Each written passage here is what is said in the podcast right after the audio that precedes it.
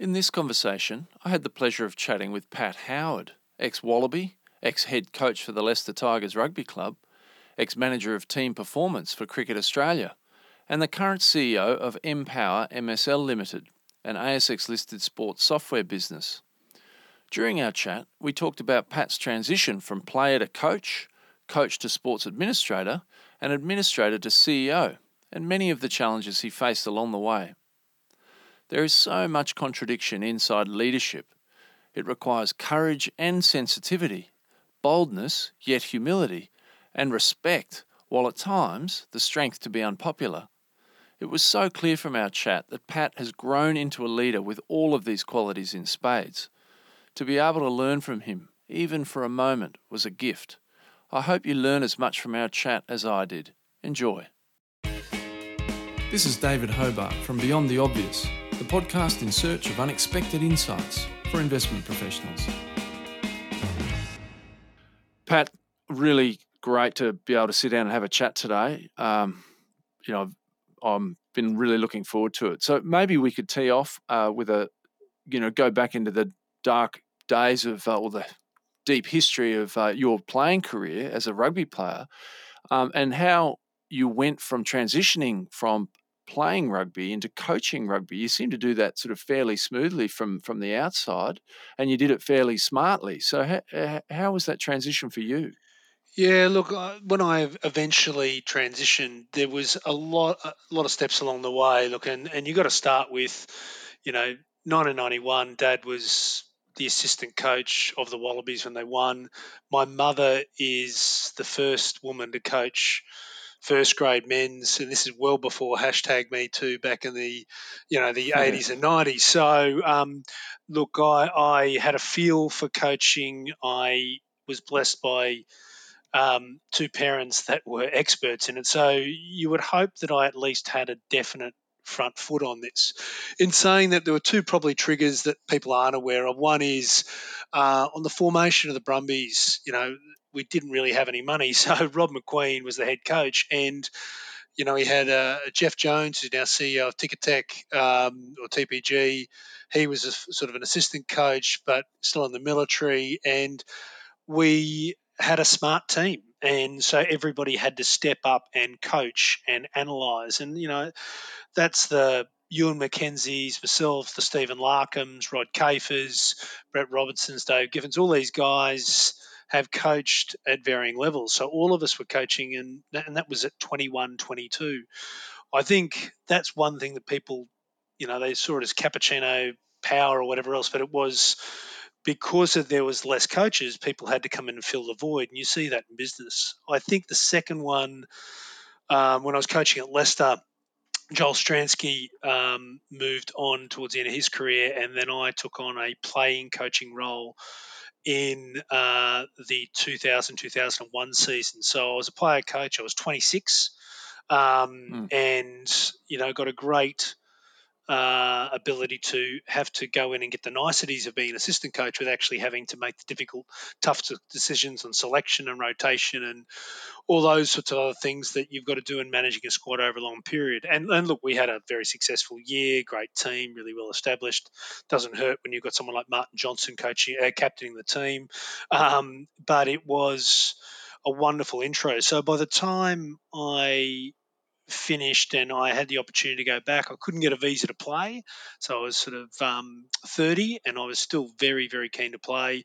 Um, the only alternative left was to coach, and I took that enthusiasm in to coaching. Um, so coached through to when I was 33.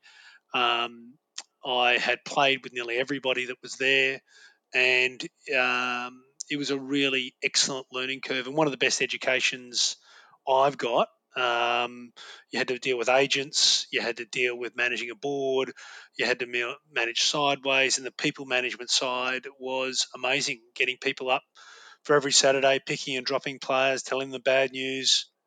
You've got to pack up your house. You've got to move your family of five kids to a, a different country. Um, you know, these are really great lessons to learn, and they're really hard. And um, so I, I thought it was one of the great um, opportunities. It was hard, and I loved it.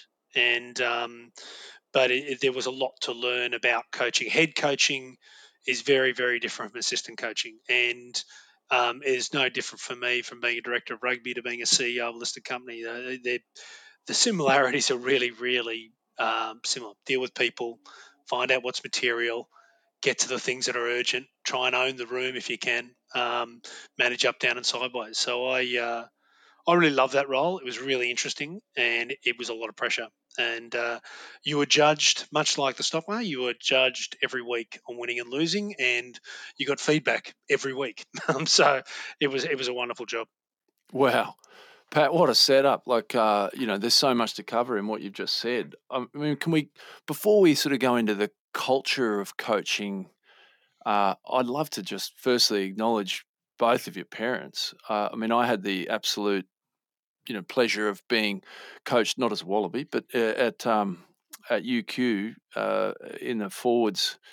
Uh, your father was a forwards coach there, and so I had you know x number of sessions with him as a forwards coach, which was an absolute treat. But also your mum, uh, Marguerite, she was my brother's coach in uh, rugby at school, which uh, so I've yeah had that pleasure, and um, you know both of your parents were um, you know albeit minor but uh, significant and memorable parts of my growing up experience. So um, you know I can yeah. understand how that uh, had such a positive impact on you as a coach, uh, uh, obviously as a person, but as a coach. No, David. Look, and um, you, you, get very lucky on where you're born. You might be born in the right country or with the right parents, and uh, you know, um, I had a very fortunate upbringing with um, uh, mum and dad. Um, not just rugby, with life. We lived on the showgrounds together. Mum and dad were trained school teachers, so um, you know, I, I, grew up in ghost houses and dodgem cars, and um, Mum taught me the whole way around. So uh, I've, um, as as my CFO says, I've got a, a, fixation with cash, and it probably goes back to uh, those days of dealing on the showgrounds, but also the rugby side of of being very close with my parents. So I, I really appreciate you saying that about Mum and Dad. Um, I think the same way. Yeah, no, great. Um, so, Pat, back to uh, sort of coaching and coaching culture. Like, I mean, your first sounds like. I mean, you you obviously did coaching uh, as a player, sort of, you know, involved in that coaching process uh, when you're at the Brumbies. But but then when when you went to the UK, you know, you were a player coach, and I just wonder from a cultural perspective, you know, what that's like, sort of, uh, you know, corralling the troops as a co you know as a as a player as well as a coach like and how that related to then when you became head coach, like what, what the difference was. Yeah, I think um, the playing coach was an assistant role, so you had the the ability to deal with the technical changes, be able to make changes on the ground. You had the ability to be humble on the field to be able to go, look, you're not perfect, and you make mistakes as a player and as a coach. I think once you go to those head coaching roles and you've got to have the very difficult decisions and discussions with players, you can only pick 15 in any given week. You can only pick, at that time, it was 22 players in a squad. And uh, trying to put yourself, because you're so current, um, then when you had those head player coaching roles, you had to make decisions.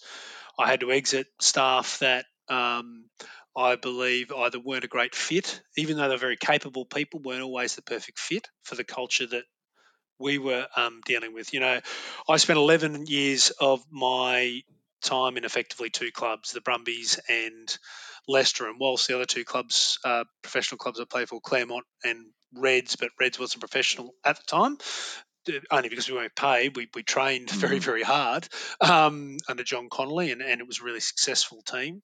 Um, that 11 years were very two different very cultures you know you, you had um, the brumbies which was you know we really couldn't be the biggest we couldn't be the strongest. So we we had to be the smartest and everybody had a piece of paper. That's how we started out and we we rod macqueen led an incredibly innovative culture where anything was on the table.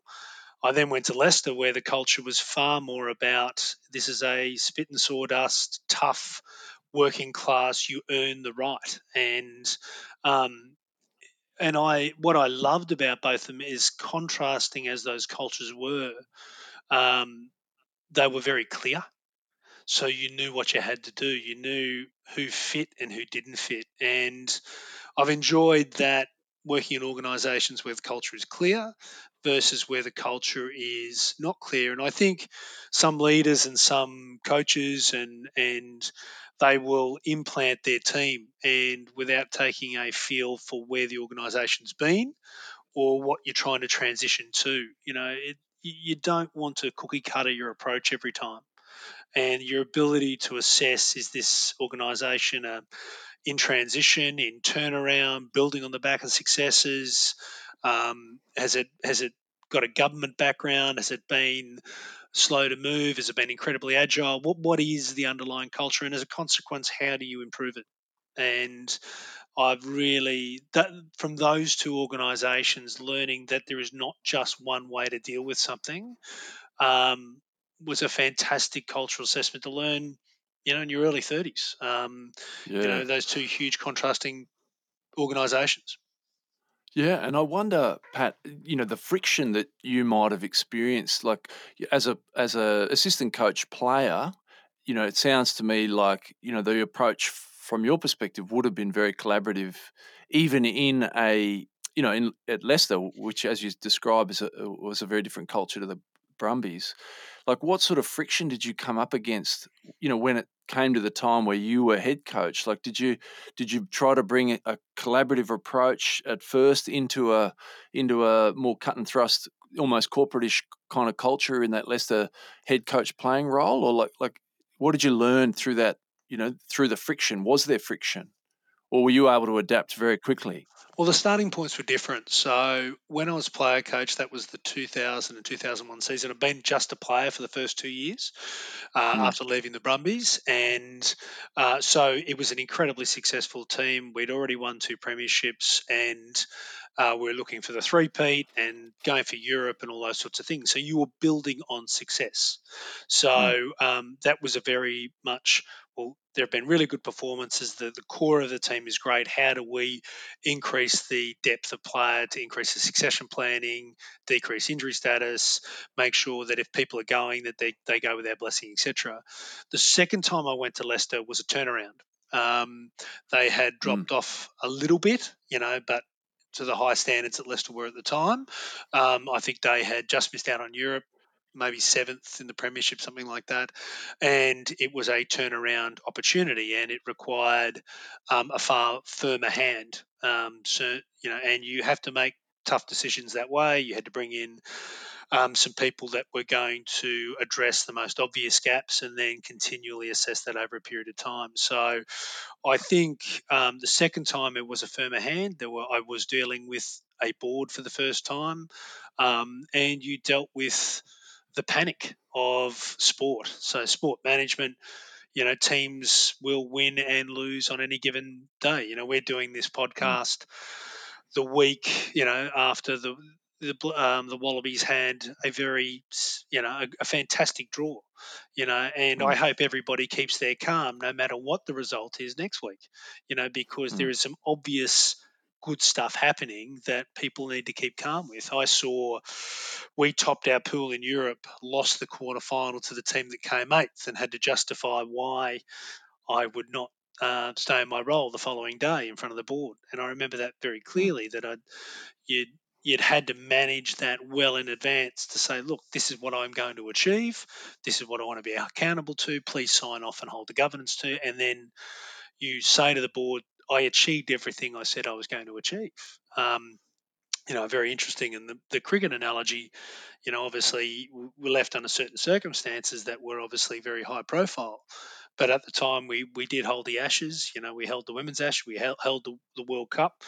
And, you know, you've got to go sometimes to trying to manage and remember what why you started the journey. You have to adapt, all, all good and fair. But sports a really interesting one where there's a lot of emotion on the last result versus what are you building over time, and can you keep your head on the the big prize at the end of the the end, and that's always yeah. very difficult to do for some people.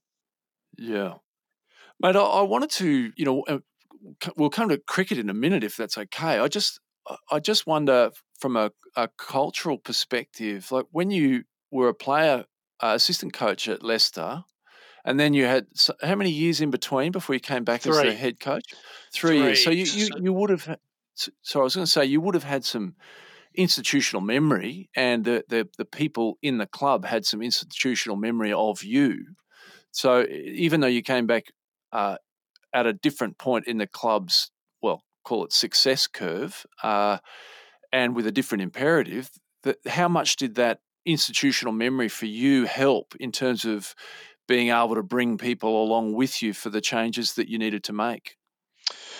Yeah, look, and, and I went back wary in that regard. You know, I had two stints at the Brumbies, three years and two years, and then two stints at the Leicester, three years and three years. And um, when I went back to the Brumbies second time after leaving Leicester, um, it was, you know, it was different. They'd had success, uh, really built during that period. It was a change in focus, and I had to adapt. And it was, it was probably um, a playing style that didn't suit me as well. And um, there were some really good players coming through, and so um, it, it was a lesson I took from that second to the Brumbies. that I've got to remember it's not the same second time. So going back to Leicester the second time, I, I very much treated look. I, I'm going in as a coach. I'm going to have to be very fair with the players, but they're going to think of me how they left me as a as a as a guy that was a, a player. And look, there were some relationships of very close mates that took a long time to rebuild after that period because those guys didn't get picked or um, Yeah. now there's not many but there were one or two guys that really struggled with the change in relationship and i understand why and um, and i you know i I think they're fantastic blokes, but it was a really difficult period then for them a couple of years where they didn't get to play in a European Cup final they might might have wanted to, or they didn't get picked in the Premiership game and win the flag like they had in the past. And these are really difficult decisions because you've only got 15 spots to pick, and um, and they you they were a difficult message. So I, I- I took um, an adage from one of the Australian coaches, actually, uh, Greg Smith, who passed away a fair while ago. But Greg used to do something where he would pick and drop people together. So you'd bring the player in, and you would um, that's going to be picked, and you pick the player that's going to be dropped, and you would have the conversation together.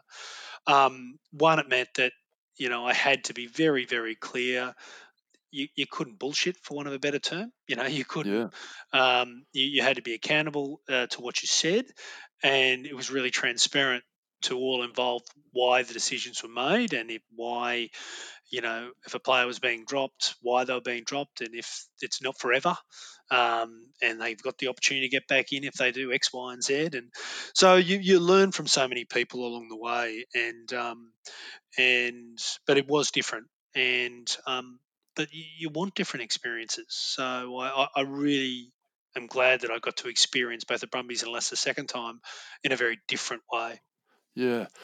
I'm curious as to how or what you took from the coaching experience too into your, I mean, moving into sports administration, you know, into, you know, the high performance focus first at, at, at Rugby Australia before you went to uh, Cricket Australia. But so Uh, how was that different going from a, co- in a coaching capacity to, to, you know, still a high performance focus, but in an administration function? How, how, how did that work?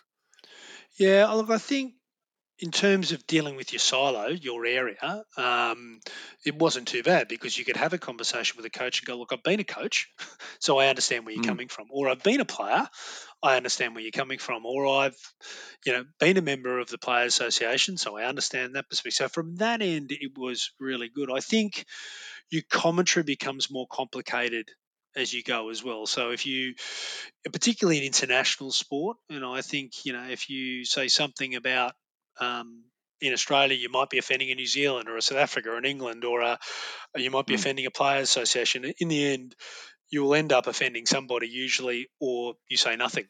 and um, Yeah. so you know, as a player, you get to talk about yourself most often. As a captain, you probably then start talking about the team. As a as a coach, you you should be talking about your players all the time.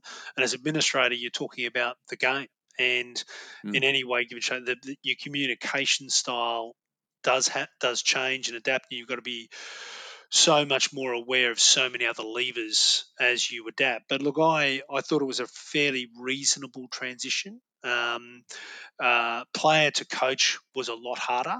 Um, coach to sports admin was it was the pace of decision making that you had to get more used to. So as a coach, you come in, you change a player, you take them off the 60 minute mark, on comes to someone else.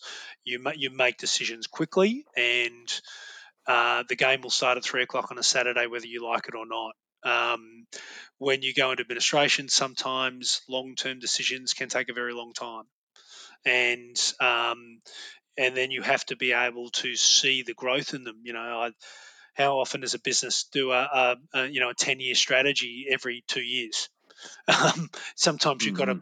let the strategy play out and um, that's something that takes a bit of time to adapt to Yeah.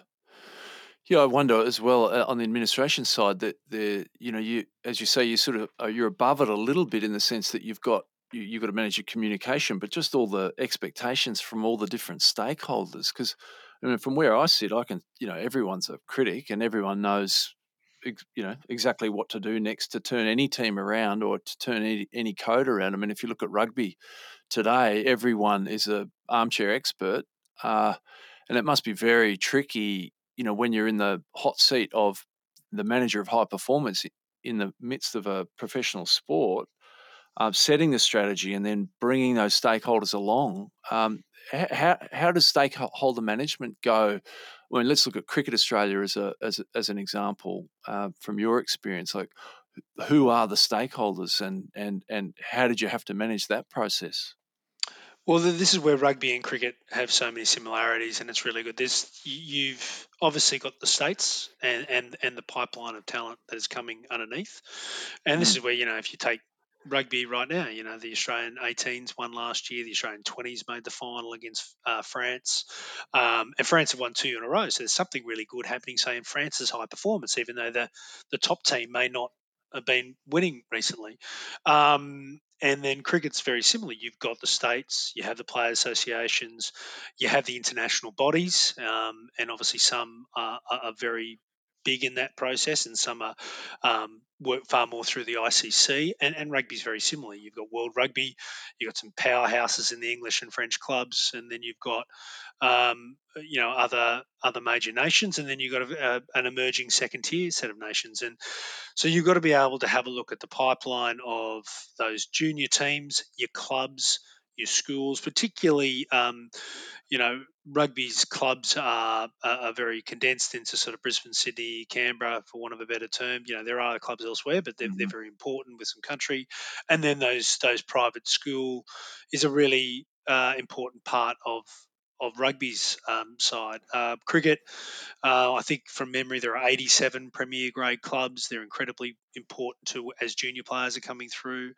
Um, the Australian 19s is usually a very good indicator of uh, future success. You know, a lot of players come, nearly all come through that. And then you had obviously the Shields and the 20s, and there were lots of different ways to come through in cricket. But rugby had sevens as well, and you had players coming through. So there's so many different similarities, so many similarities between those two because there were it was international and domestic. There were multiple formats. There was male and female, um, and they were very very strongly federated models. So um, it was really interesting. Whilst everybody thought it was very different from an administration point of view, it, on reflection, they were very very similar. Yeah, interesting.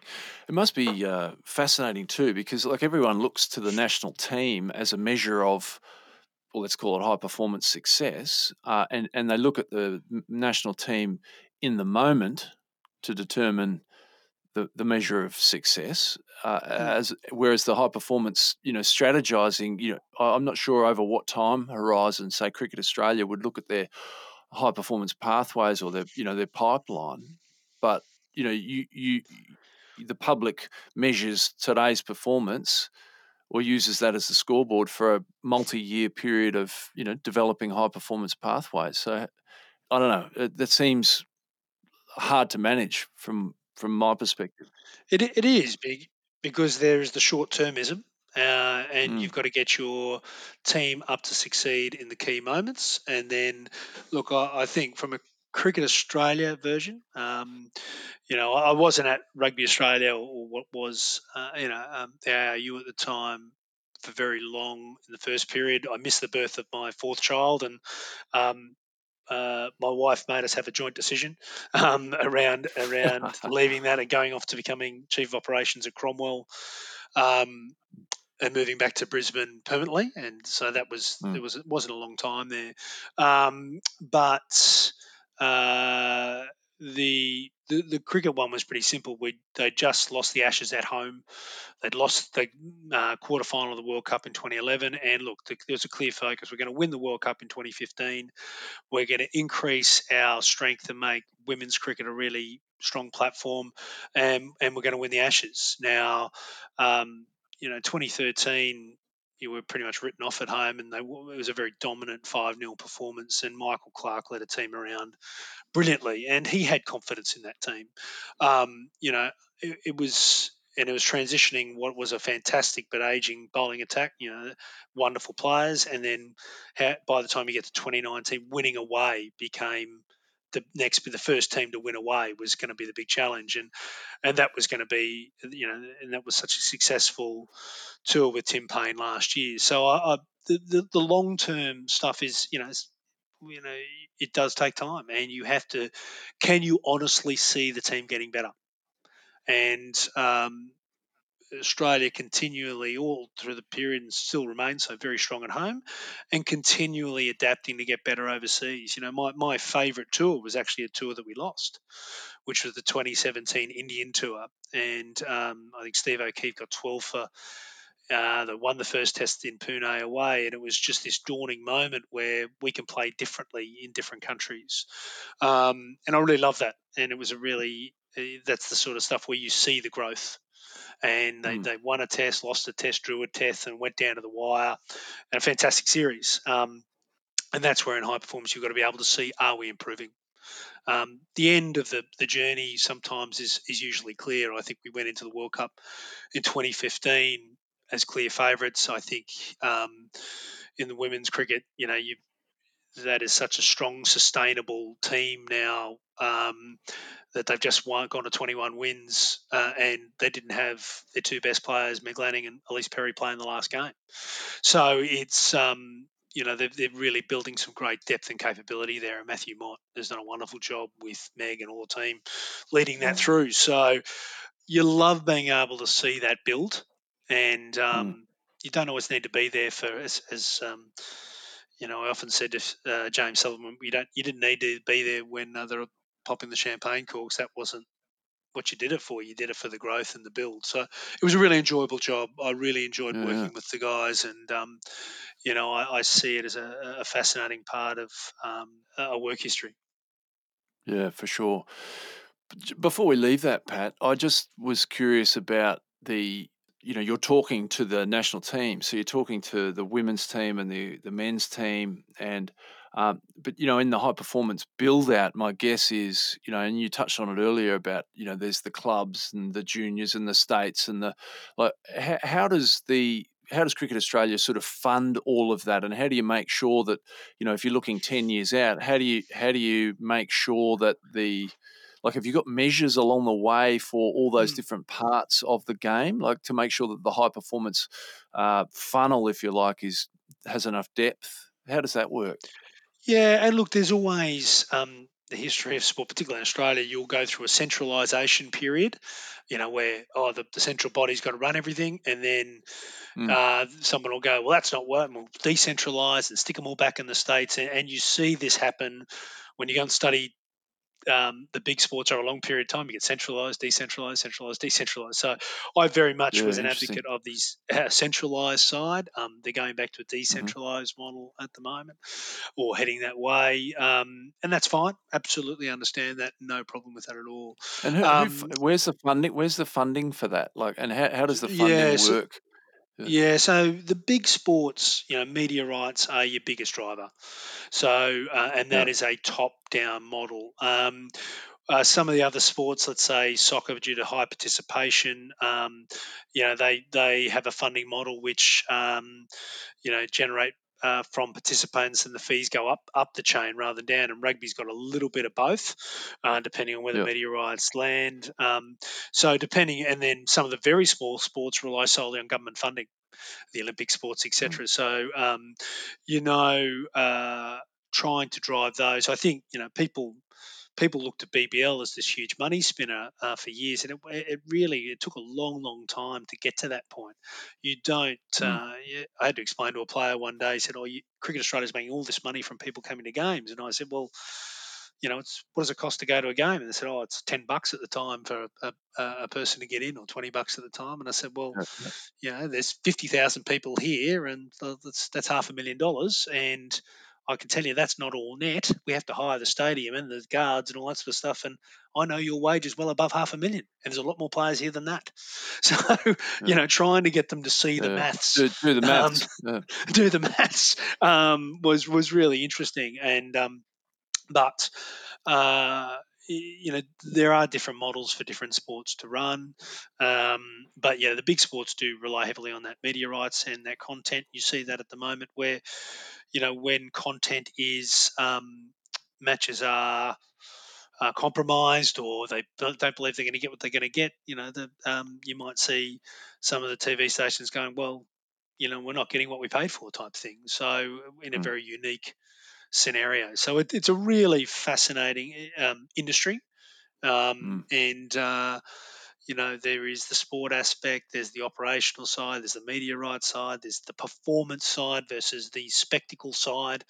You know, it, it is amazing. I still you know, when people compare coming fourth at the Olympics, and that's a disappointment, but if you come fourth in the NRL, that's a great season. I still struggle with that. I, I, I look at that as um, you know the optics of of uh, world competition versus leagues, and um, you know, it, it is something that because uh, I really admire international competition and I do put a premium on it. I respect great competitions. Yeah. I've played them in England, as we talked about earlier, you mm. know, um, and I English English premierships and Europeans. But you know, there is you know to be the best of the best globally is something pretty special, and um, so I do put a premium on you know international um, performances and international winning and and um, getting to play for your country.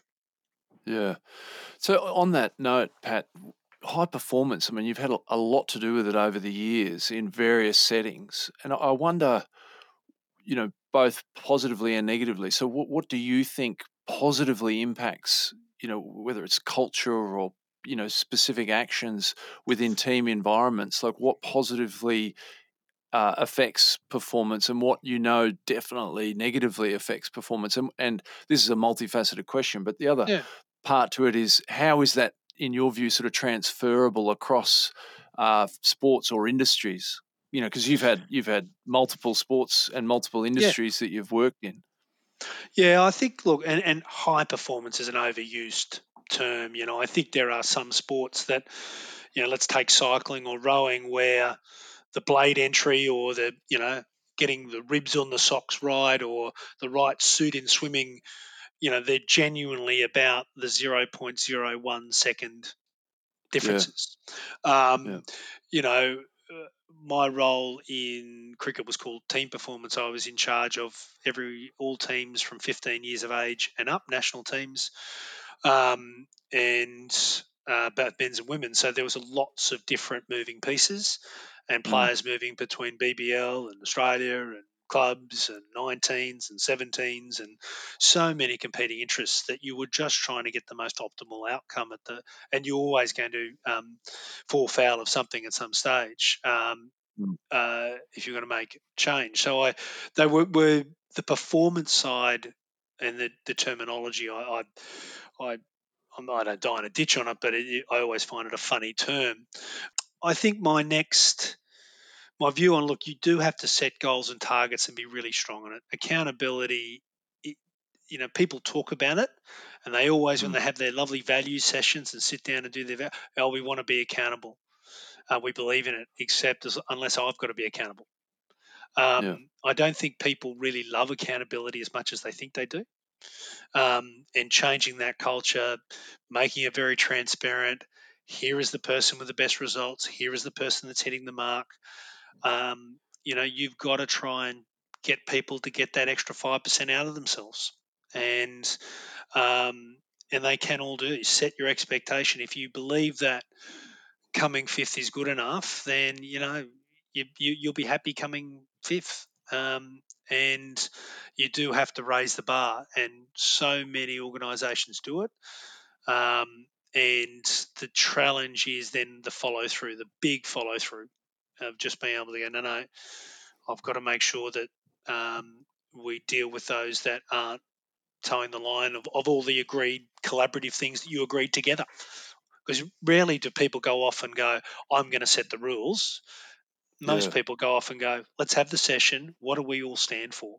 And they'll all do it together and they'll all sit down together. And then when they apply it to themselves six months later, they go, oh, yeah, oh, we did agree that. Or I forgot I agreed that. Or that's Yeah. that accountability piece and, and setting a, a higher bar. Um, and, uh, you know, you've got to stretch for it. You're not going to win all the time, but you've got to at least aim high. So that that must be um, interesting, bringing that perspective into you know running the company you're currently running. Like you know, going from that high performance sporting s- setting into uh, the corporate environment again. I know it's not your first foray into the corporate environment, but uh, uh, I don't know that it, it occurs to me that you're very well equipped for that transition. Uh, h- how are you finding it in terms of uh, you know managing stakeholders and setting expectations and you know h- how's that transition worked for you?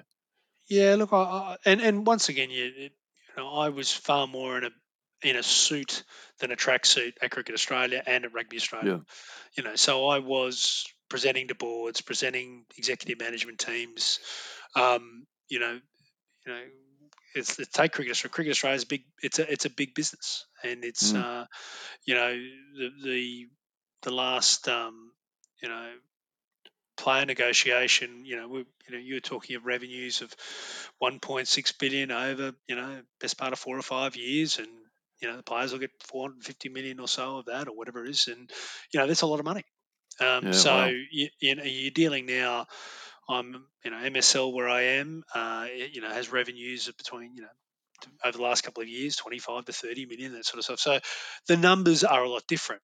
Um, they're smaller, and and it's it actually goes back to that startup adage far more, which is, you know, how do we get our sleeves rolled up? How do you, you know, Dennis Denudo, you you you, you do the CEO role, but you also then go and make the cup of tea and turn the printer on or off, and um, yeah. you still have Swear to it a few times. Ex- Exactly. So you you um, but you you have to set um, what we're trying to achieve, you know, and I, I haven't gone out there to set the long term strategy. This business was a turnaround business. Let's go back to the Leicester conversation we had earlier. It was a Mm, turnaround process. So um, we had to, to start with operational, start with making sure the turnaround could happen and you know cricket had a little bit of that but had, had better funding. Uh, rugby when i joined that rugby australia didn't have a lot of funding at that point in 2007 leicester had a bit more. So you've got to adapt to those needs and your balance sheet and what you can do. You've got to find out who your great people are and you've got to find um, where the people are that um, you probably can do without uh, who aren't going to come on the journey with you um, the slow adopters for want of a better term. Mm, and because you've got to make sure you're there beforehand. And look, if I hadn't made the changes in the back half of calendar year um, 2019 that we had, look, COVID would have been a disaster. But fortunately, because we made those changes, we got well ahead. Um, the thing that Cricket Australia prepared me for in dealing with what it was a very remote workforce now is, you know, we had a weekly call, and if you're in the West Indies or you're in Australia or you're in India or you're in South Africa, we had the call. And you had to have those remote teams, and you had to build trust through remote teams. You couldn't be everywhere at any given time. Um, you know, right now I'm, organ- I'm I'm running teams where you know there's there's people in Denmark, there's people in England. We have offices in Brisbane, Sydney, Melbourne, and you've got to build trust. You've got to be able to do what you say you're going to do, and because you, you can't watch people every second of every day, and Mm, um, you know, that's a really interesting point when you're in the process of building trust in your first year, um, and then COVID hit. You're going, geez, well, I would love to jump on a plane to continue to help these people through this this process and um, or this period, and, and you can't. So I've, I've, really, I've actually, I've actually really enjoyed the management challenge, um, but it, it, it hasn't been completely unique or completely different. No. No. Well, it, it, it I mean, it sounds to me your capacity to make tough decisions is a pretty helpful thing, certainly in a turnaround setup uh, in a corporate environment. Um, but I suppose the other side to that is seeing the opportunity too, like, and then being able to, you know, charge for that opportunity. Uh, and and you know, I, I know you. There's probably things you can't talk about as a CEO, but I, I'm curious about the actual opportunity set for MSL. You know, given the I know you're into sport stadiums and uh, you know sporting software, you know, and cricket and cricket Australia and the markets that are out there. Like, how is your relationships in cricket? Is that enabling you, you know, in other parts of the world as well? Is that is that opening up opportunity or yeah, well, well, well, it is, and and and in the sports industry, um, lots of people seem to, you know, you, you know you know most people, um, and you know the global side of those things. So, um, you know, 45% of our revenue is golf management systems in uh, Denmark is one business. Now, I didn't have a lot of contacts in Denmark when I started this out. That'd be fair, um, but you, you did find, you know, very quickly. You know, there was one or two South Africans in the office. They knew their rugby. There was a very handy walk in there. Um, mm. In Golf Australia, the CEO of Golf Australia is my old boss, James Sutherland from um, Cricket Australia. Now, that's yeah. fortuitous, and, and but you know, you, you do know the people that go between these organisations. Um, look, in the venue space, you know, we've had to. Uh, you have to deal with operational matters all the time across England and um, Australia, and so you had to know the stadium operators, you had to know those people on the ground, um, you had to often deal with changes very very quickly. So um, there are some. Uh, if it's not the person that you already knew, it's it's one person on, and you've had a long time in the game. Now, look, uh, the other part of MSL is in the pub and club space, and it's amazing to see our chairman um, Tony Toohey, who's had a lifetime in pubs and clubs, and he knows everybody in the pub and club mm-hmm. sector. And, and it's amazing that the two of us have really divided those two sectors up. Um, and, you know, I take the responsibility over the sport and he takes the responsibility over the other venues. And it's been really lovely to see people who are experts in area um, that, that I'm not an expert in, and uh, and I assuming for him vice versa, um, just to be able to go and see how you can dovetail and work with complementary people that you barely you, you didn't know before. And I, I didn't know Tony before I started this role, um, and uh, it's been great working with with that and to be able to try and drive that change. Yeah. Well, it sounds like uh, an interesting space to be in. obviously, COVID, uh, you know, has presented challenges, but you know, a post-COVID world, uh, yeah, I mean, and I keep thinking of India, of course, just uh, in the stadium space as well. Like you know, because of course they don't love cricket. Um, oh, it, it's it's amazing to educate people on the subcontinent and cricket. And, you, and um, you know, this data might be out of date, but there was a period there where, on a per match basis, IPL was more valuable or the most valuable sport in the world. And you know, mm. when you tell an American that, it's it's so hard for them to understand. But I go, you have to go look. 1.3 billion and there's one sport.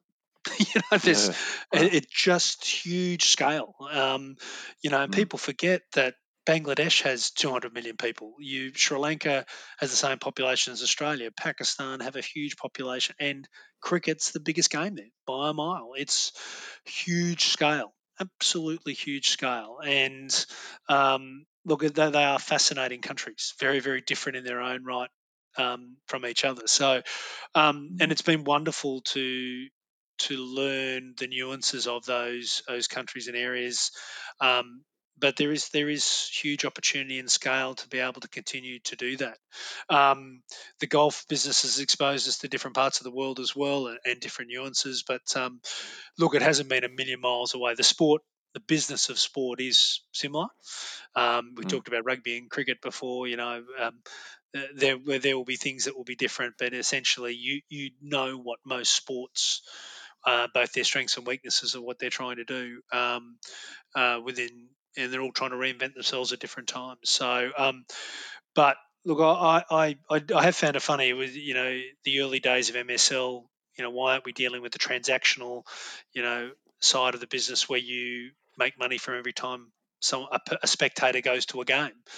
And now we got really hurt in March and April because everybody thought that's how we earned our money instead of Mm. an annual bill from a stadium or a venue, et cetera, et cetera, and, and trying to educate the market that no, no, look, that's not how we work um, has been Yeah. really interesting. Um, I I saw this in my days at Cromwell where I started there in sort of 2008, global financial crisis was kicking in, and the same analyst, um, you know, in March went, uh, you've got a lazy balance sheet. Um, you've got to be, have more leverage. Six months later, um, you're you're over leveraged, and uh, uh, Cromwell had not changed. The, the, the LVR was exactly the same, just the perception had changed. And this is where what sport does help you with, I think, is you can ride the ups and downs of the share price, just like wins and losses, far better. You don't look at the share price every day. You try and deal with the fundamentals of improvement. Well, and that's refreshing to hear from a CEO of a ASX listed company, Pat. So yeah, that sounds that's that's pretty good. Yeah, um, Pat, I I've uh, loved this. It's been such a gift having a uh, ha- having a chat about s- such a interesting background. I'm um, oh yeah, thank you so much for taking the time to to sit down and have a chat. Did you did you want to? Is there anything else you kind of wanted to part with before we get your details? No, not really, mate. I, I, Dave, I've, I've really enjoyed it as well. And look, of all the things that I really enjoyed, I, I'm really glad you thanked. Um, you said thank you about mum and dad. So, um, I uh, that's been my favourite part because it's always lovely to be able to speak about people that that started the journey for you. So, um, I really appreciate uh, having a quick chat at the start about that, mate. So I got a bit out of it too. Yeah, well, my, my brother that was coached by Marguerite uh, mentioned to me the other day how much of a, a fun season he had. Uh, so that was uh, that's great. She always had such. Or how I remember your mum is so much energy. Just around the schoolyard, she had so much energy, which was uh, She- you know what a gift for kids.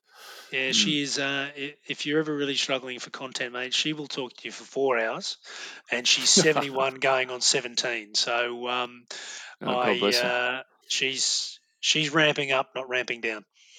No, good on her. All right, Pat. So um, where can people get in touch if they want to reach out? Uh, look on the MSL website, you can, um, or uh, I, I'll always give you my phone number, Dave. But uh, no, uh, patrick.howard at empowermsl.com. Um, and uh, really look forward to hearing from anybody, and, and I really appreciate your time, Dave. Oh no, that's perfect. Thanks, Pat. Really appreciate it. Super. Thanks very much. Cheers, mate. That's it for today's episode of Beyond the Obvious. Thanks for listening. If you enjoyed the episode, please share it with your friends and colleagues. If you'd like to get in touch, please reach out to me on LinkedIn or on my website, davidhobart.com. Until next time, hooray.